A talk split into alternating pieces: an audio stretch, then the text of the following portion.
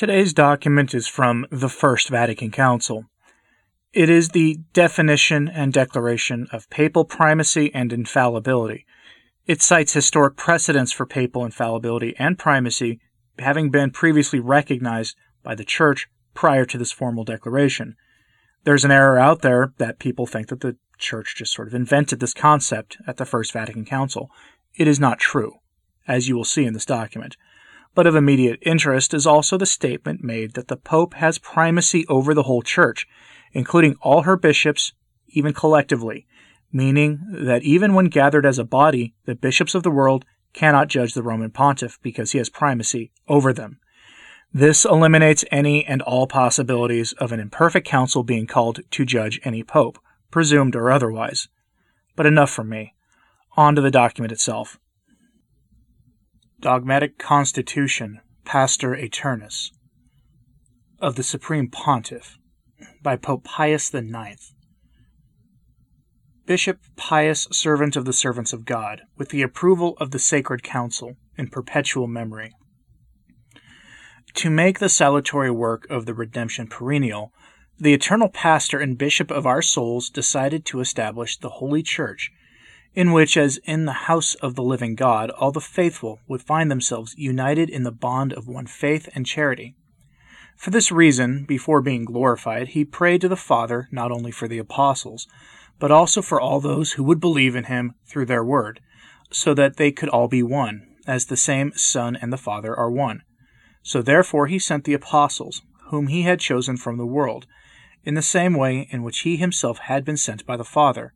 He therefore wanted the pastors and doctors to be present in his church until the end of the centuries.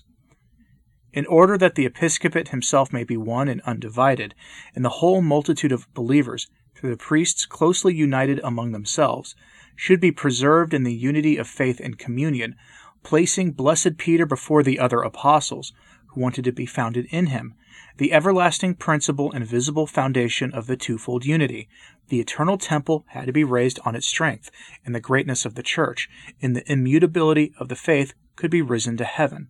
and since the gates of hell are increasingly furious against its foundations, willed by God as if they wanted, if possible, to destroy the Church, we believe it necessary for the custody, safety, and growth of the Catholic flock, with the approval of the Sacred Council, to propose the doctrine relating to the institution, perenniality, and nature of the sacred apostolic primacy, on which the strength and solidity of the whole Church are founded, as a truth of faith to be embraced and defended by of all the faithful, according to the ancient and constant belief of the universal Church, and to reject and condemn the contrary errors, so dangerous for the Lord's flock. Chapter 1 Establishment of the Apostolic Primacy in Blessed Peter. We therefore proclaim and affirm, on the basis of the testimonies of the gospel, that the primacy of jurisdiction over the entire Church of God was promised and conferred on the blessed apostle Peter by Christ the Lord in an immediate and direct way, only to Simon, in fact, to whom he had already addressed, You will be called Cephas, see John chapter 1, verse 42. After he had made that confession of his, You are the Christ, the Son of the living God the Lord addressed these solemn words Blessed are you, Simon Barjona, because not of the flesh and blood has, has it been revealed to you, but by my Father who is in heaven. And I tell you that you are Peter, and on this rock I will build my church, and the gates of hell will not prevail against it. To you I will give the keys of the kingdom of heaven. Whatever you bound on earth will also be bound in heaven, and whatever you have dissolved on earth will also be dissolved in heaven. See Matthew chapter 16 verses 16 to 19 and to Simon Peter alone, after his resurrection, Jesus conferred the jurisdiction of high shepherd and guide over all his sheepfold with the words, Feed my lambs, feed my sheep. See John chapter 21, verses 15 to 17. To this clear doctrine of the Holy Scriptures, as has always been interpreted by the Catholic Church, the evil opinions of those who, distorting the form of government decided by Christ the Lord in his church, deny that Christ invested only Peter of the real primacy of jurisdiction that places it before the other apostles, whether taken individually or as a whole, or of those who sustain a primacy not entrusted directly and immediately to blessed Peter, but to the church, and through this to the apostle as minister of the same church. So if anyone will say that blessed Peter the apostle was not constituted by Christ the Lord prince of all the apostles and visible head of the whole militant church, or that he did not receive a real primacy of jurisdiction from the our, from our Lord Jesus Christ himself, but only of honor, let him be anathema. Chapter 2 Perpetuity of the primacy of blessed Peter in the Roman pontiffs. What therefore the Prince of Shepherds and great Shepherd of all sheep, the Lord Jesus Christ, instituted in the blessed Apostle Peter to make the salvation and perennial good of the Church continuous, is necessary at the behest of those who instituted it, which will last forever in the church, founded on the rock, will remain firm until the end of the centuries. No one can harbor doubts. Indeed, it is well known in all ages that the holy and most blessed Peter, prince and head of the apostles, column of faith and foundation of the Catholic Church, received the keys of the kingdom from our Lord Jesus Christ, Savior and Redeemer of the human race. He, up to the present and always, lives, presides, and judges in his successors the bishops of the Holy Roman See, founded and consecrated by him with his blood. It follows that whoever succeeds Peter in this chair by virtue of the institution of Christ himself obtains the primacy of Peter over the whole church.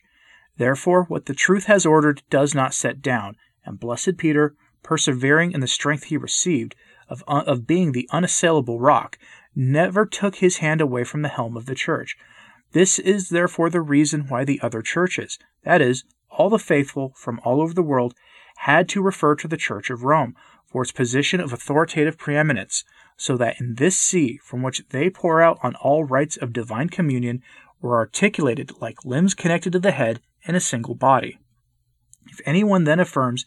that it is not by the disposition of Christ the Lord himself, that is, by divine right, that Blessed Peter has successors forever in the primacy of the universal church, or that the Roman pontiff is not the successor of Blessed Peter in the same primacy, let him be anathema.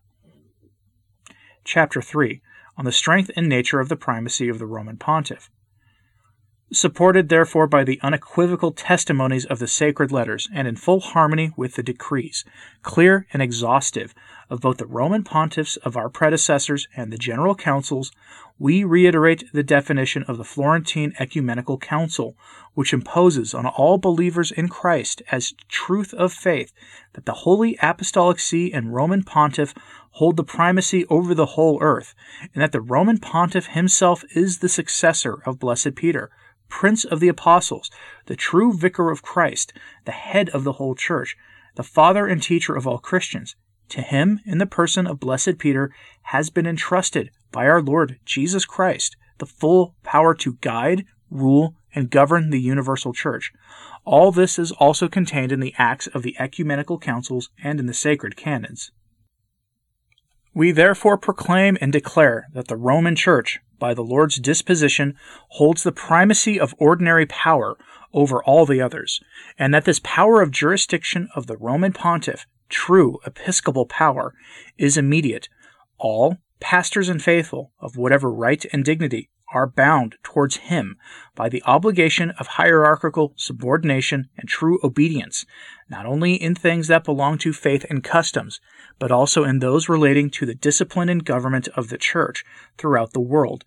In this way, having safeguarded the unity of communion and the profession of the same faith with the Roman pontiff, the Church of Christ will be one flock under one supreme pastor. This is the doctrine of Catholic truth. This power of the supreme pontiff does not in any way prejudice the episcopal power of jurisdiction, ordinary and immediate, with which the bishops, installed by the Holy Spirit in place of the apostles as their successors, guide and rule as true shepherds the flock assigned to each of them. Indeed, it is confirmed and strengthened and defended by the supreme and universal pastor, as St. Gregory the Great solemnly teaches states, My honor is that of the universal church. My honor is the solid strength of my brothers. I feel truly honored when each of them is not denied due honor. For the supreme power of the Roman pontiff to govern the whole church, there also derives the right to freely communicate, in exercise of his office, with the pastors and the flocks of the whole church, in order to be able to teach them and direct them on the path of salvation. We therefore condemn and reject the claims of those who consider it legitimate to prevent this communication of the supreme head with the shepherds and the flocks, or want to chain him to civil power, since they claim that the decisions taken by the apostolic see, or at his wish, for the government of the church, they cannot have strength and value unless confirmed by civil power. And since the divine right of the apostolic primacy, the Roman pontiff is placed at the head of the whole church, we also proclaim and affirm that he is the supreme judge of the faithful, and that in any controversy due to the examination of the church, its judgment can be resorted to. It is evident that the judgment of the apostolic see, which holds the highest authority, cannot be called into question by anyone or subjected to examination by anyone. Those who say that it is possible to appeal to the ecumenical council as if they were invested with a superior power against the sentences of the Roman pontiffs therefore deviate from the right path of truth. So if anyone says that the Roman pontiff has simply an inspection or directive task and not the full and supreme power of jurisdiction over the whole church, not only as regards faith and customs, but also as regards discipline and government of the church spread over the whole earth, or that it is invested only in the principal role and not in all the fullness of the supreme power, or that this power of his is not ordinary and direct, both over all the individual churches and over all and over each other believer and pastor, let him be anathema. Chapter 4 of the Infallible Magisterium of the Roman Pontiff. This Holy See has always believed that the supreme power of magisterium is also contained in the same apostolic primacy, possessed by the Roman pontiff as successor to Blessed Peter, the Prince of the Apostles. This is confirmed by the constant tradition of the Church. The same ecumenical councils declared it, and in particular, those in which the East agreed with the West in the bond of faith and charity. Precisely the fathers of the Fourth Council of Constantinople, following in the footsteps of their ancestors, made this solemn profession Quote, Salvation consists first of all in keeping the norms of right faith, and since it is not possible to ignore the will of our Lord Jesus Christ, who proclaims, You are Peter, and on this rock I will build my church, these words find confirmation in the reality of things, because in the Apostolic See the Catholic religion has always been kept pure, and holy doctrine professed. Not wanting, therefore, in any way to be separated from this faith and this doctrine, we have the hope of being able to keep ourselves in the only communion preached by the Apostolic See, because in her is found all the true solidity of the Christian religion. At the same time, when the Second Council of Lyons was approved, the Greeks declared, quote, The Holy Roman Church is honored with the full and supreme primacy and principality over the entire Catholic Church, and with all sincerity and humility, it is recognized that it received it with the fullness of power from the same Lord in the person of Blessed Peter, Prince and head of the apostles, of which the Roman pontiff is successor, and since it is up to her, before any other, the task of defending the truth of the faith, if questions concerning the faith arise, it is up to her to define them with her own judgment. Finally, the Florentine Council issued this definition quote, The Roman pontiff, true vicar of Christ, is the head of the whole church, the father and teacher of all Christians. To him in the person of blessed Peter has been entrusted by our Lord Jesus Christ the supreme power to hold and govern the whole church. In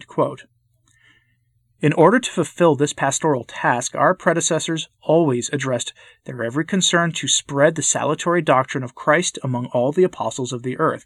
and with equal dedication they watched to keep it as genuine and pure as it had been entrusted to them.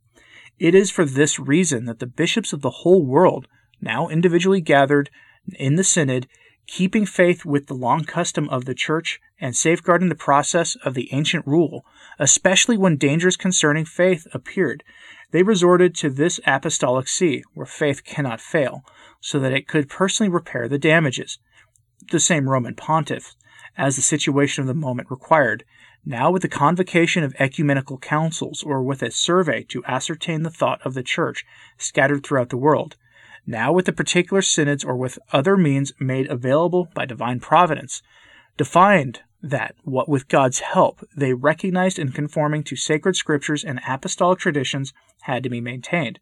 In fact, the Holy Spirit was not promised to the successors of Peter to reveal, with his inspiration, a new doctrine, but to guard scrupulously and to make known with fidelity with his assistance, the revelation transmitted by the apostles.